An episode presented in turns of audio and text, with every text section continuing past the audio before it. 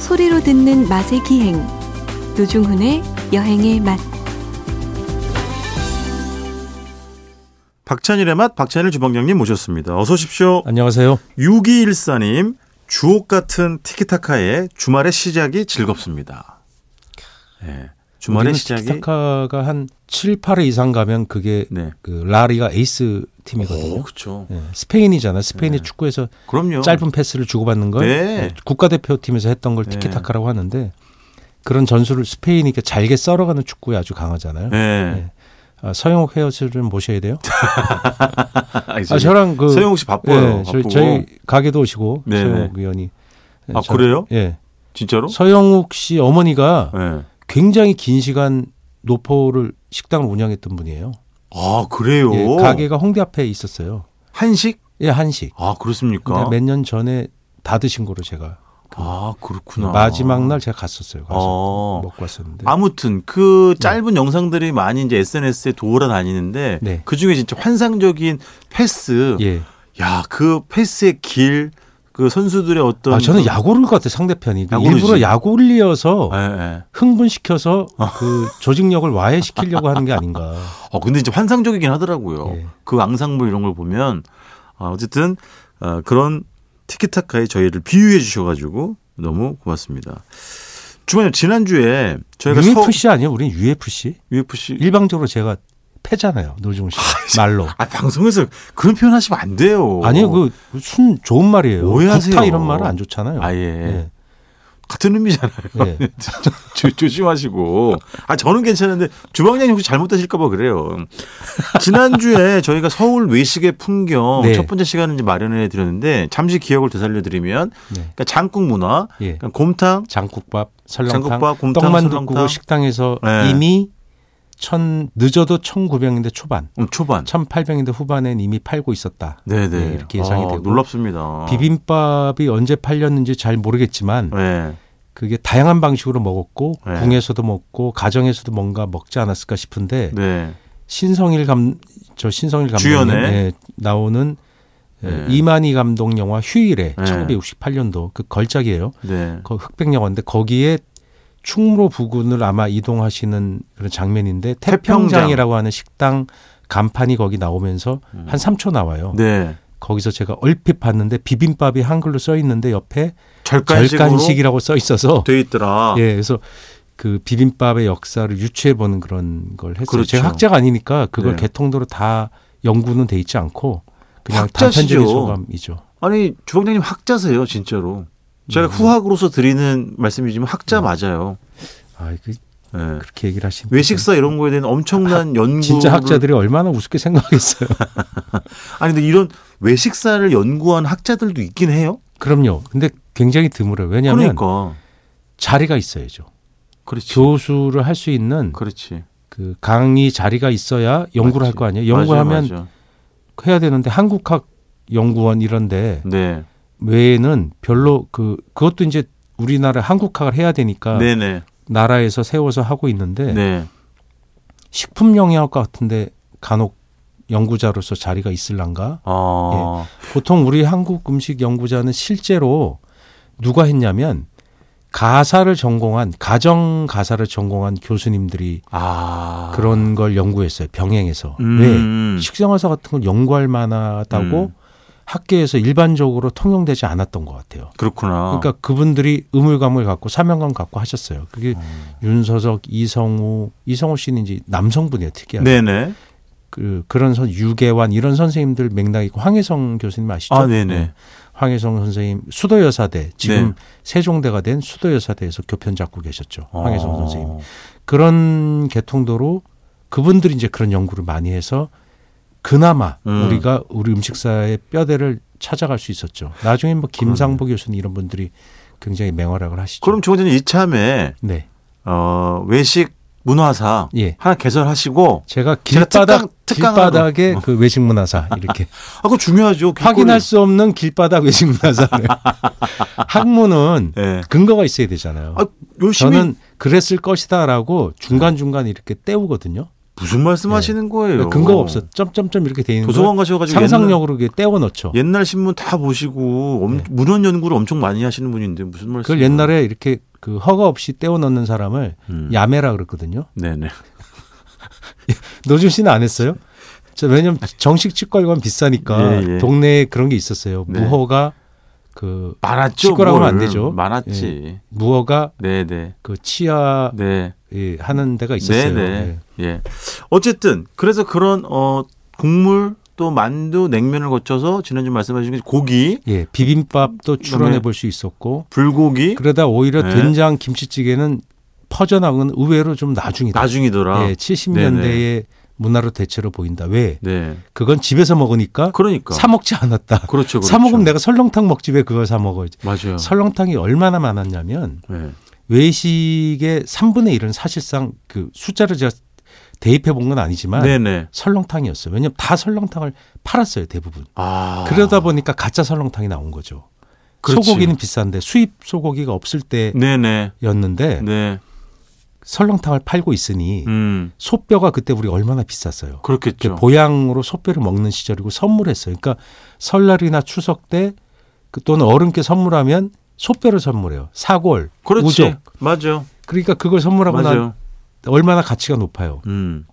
지금 그걸 드시고 싶으면 한우 사골 얼마든지 사서 드실 수 있어요. 너무너무 싸요. 예전에 안 비해서. 드시니까 가격이 폭락했어요. 어, 그렇지. 그때 제일 비싼 게 꼬리곰탕이었죠. 그렇지. 예.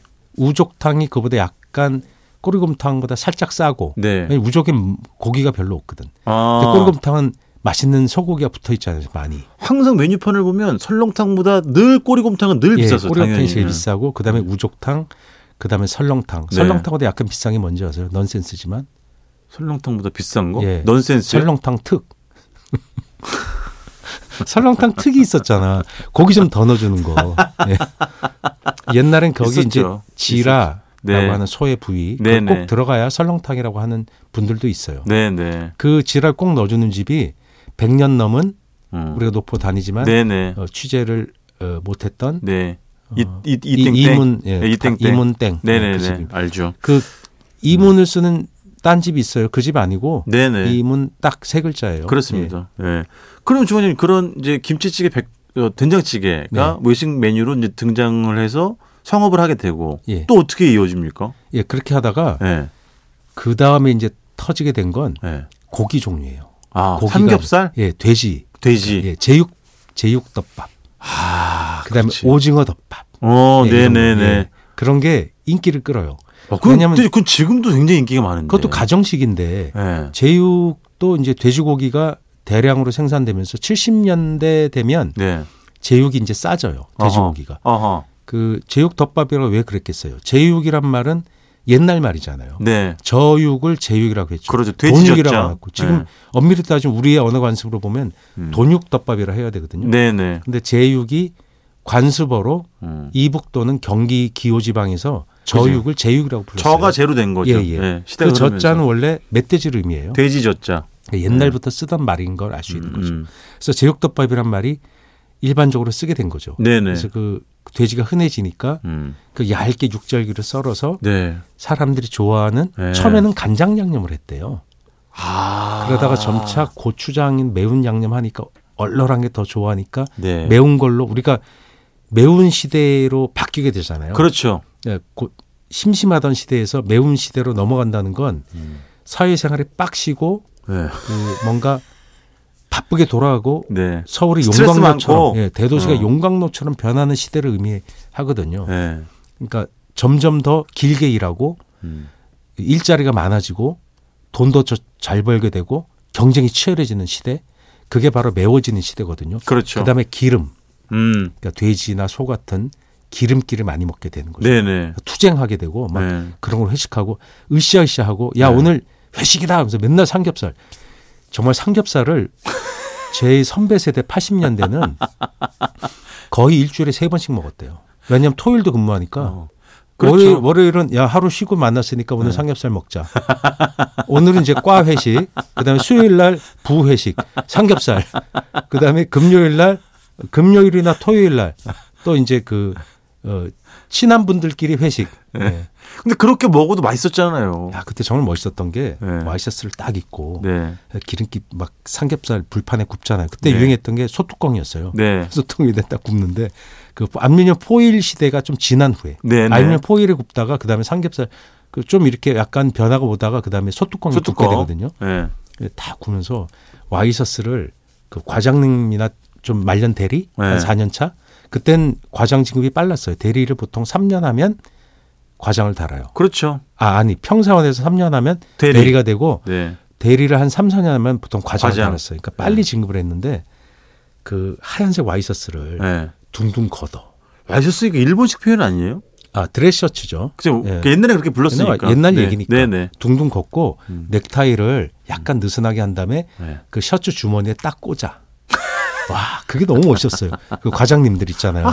고참 대리나. 아 너무 익숙한 네, 그러면서- 풍경이야. 딱 삼겹살을 구우면서 네. 딱 구워서 부장님이나 이제 과장님한테 딱 넘겨주면서 네. 아, 드세요 이러면서 밀어주고 후배들 막 그거 해주고. 네네. 야, 그런 소주 탁 추가. 그때 연기 어. 뿌여갖고 배기가 별로 안 좋았어요. 아 그렇죠. 네. 예, 지금은 뭐 연기 나면 뭐 난리 났지만 그땐 그냥 의뢰 그런 줄 알고 옷에 대해서 다 베고. 지금처럼 테이블별로 이렇게 팬이 있고 네. 이렇게 자바라로 내려서 팬 하잖아요. 이게 네, 주름 네. 그런 게 경기 별로 빠져나가는 없었어요. 통. 예전엔 네. 그냥 가게에 팬이 벽에 한두 개 있으면 다 했어요. 맞아요. 그러니까 가면 저 건너 건너 테이블에 앉은 네. 그 옆 부서 사람들 얼굴이 잘 안 보여요. 아, 그랬지. 그랬죠. 네. 막 그리고- 그래. 어, 방바닥 미끄럽고. 네, 그래서 그 부서 기름 사람 쳐가지고. 있는지도 모르는데 화장실 가서 그 네. 부서 과장님 욕하고 있었는데 네. 그 과장님 옆에 있는 거야. 그러니까요. 화장실 만나고 막 이러다. 본인 이야기 아닙니까? 아 저는 그런 회사를 다녀본 적이 하긴 없어요. 그렇죠. 예. 와이셔츠 입고 다니는 회사를 못 다녔죠. 그렇죠. 그러니까 꿈이 예. 와이셔츠 입고 아침에 양복 입고 회사 가는 게 꿈이었죠. 근데 어쨌든 그런저런 사정으로 인해서 삼겹살이 정말 어떻게 국민 외식 메뉴로 자리를 잡은 거잖아요 그때. 맞아요. 그렇죠. 불고기는 별로 많이 먹긴 했지만 네. 예전에는 특별한 날 먹는 음식이고 그렇지. 점심에 불고기를 먹는다는 건 상상도 못했어요. 그리고 음. 저녁 회식을 불고기 집에서는 잘 안 했어요. 그건 음.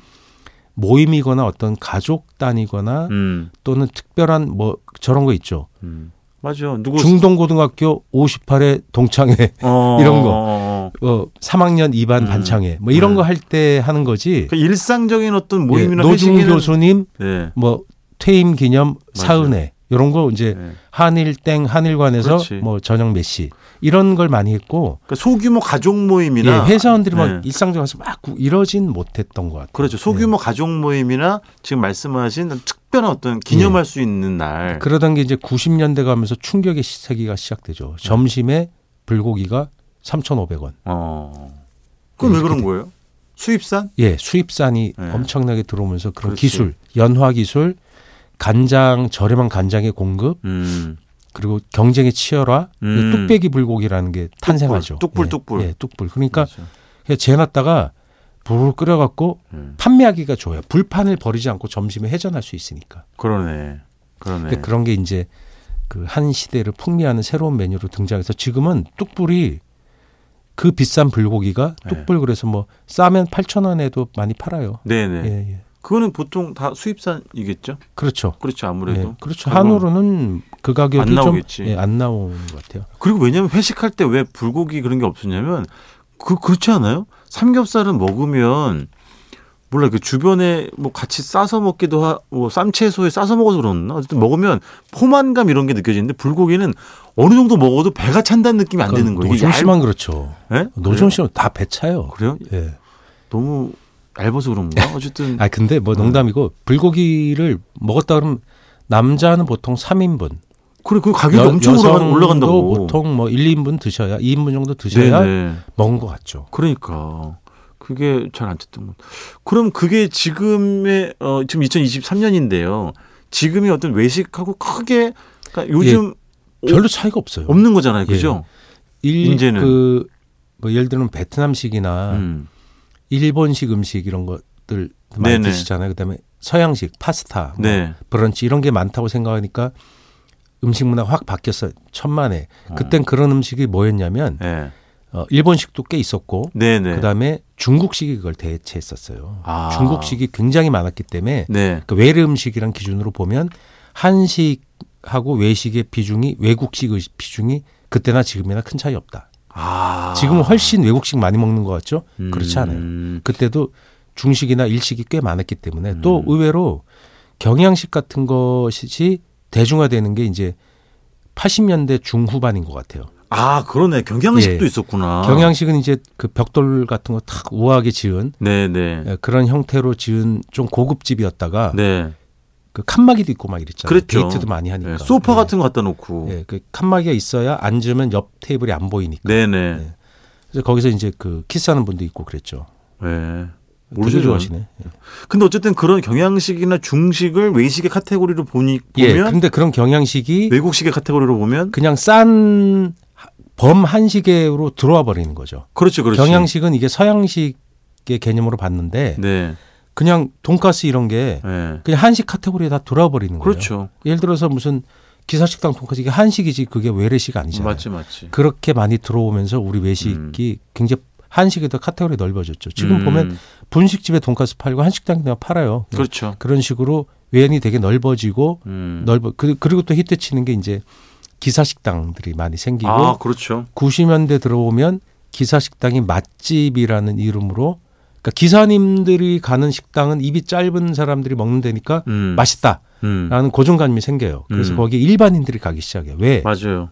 점심에 차를 갖고 갈 수 있게 되는 거예요. 그렇죠. 차가 있으니까. 네, 네. 야, 우리 기사, 기사식당 가서 밥 먹고 오자. 그래서 음. 그리고 기사식당이 오피스들이 많은 그런 상업지구에 다 생겨요. 네, 네. 작은 기, 그래서 거기 가서 직장인들이 기사님들과 경쟁하지 않고 기사님들은 오히려 점심시간을 피해서 식사를 하죠. 네, 네. 2시, 3시 때. 네, 네. 그래서 그렇게 돼서 이제 기사식당 전성시대가 오고 네. 메뉴가 다양하게 되는 네. 시대가 오게 되는 거죠. 그, 그, 그랬던 것 같아요. 아, 벌써 시간이 이렇게 다 됐구나.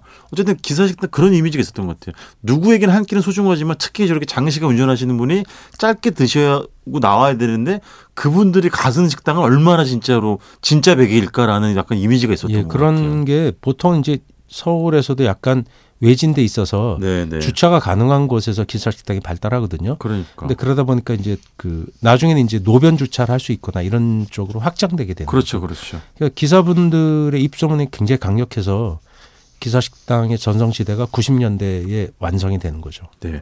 자, 지난주, 이번 주 2주 동안 서울 외식의 풍경에 대해서 알아봤습니다. 다음 주 또 새로운 아이템을 기대하면서 지금까지 박찬일의 맛, 박찬일 주방장님이었습니다. 고맙습니다. 안녕히 계세요.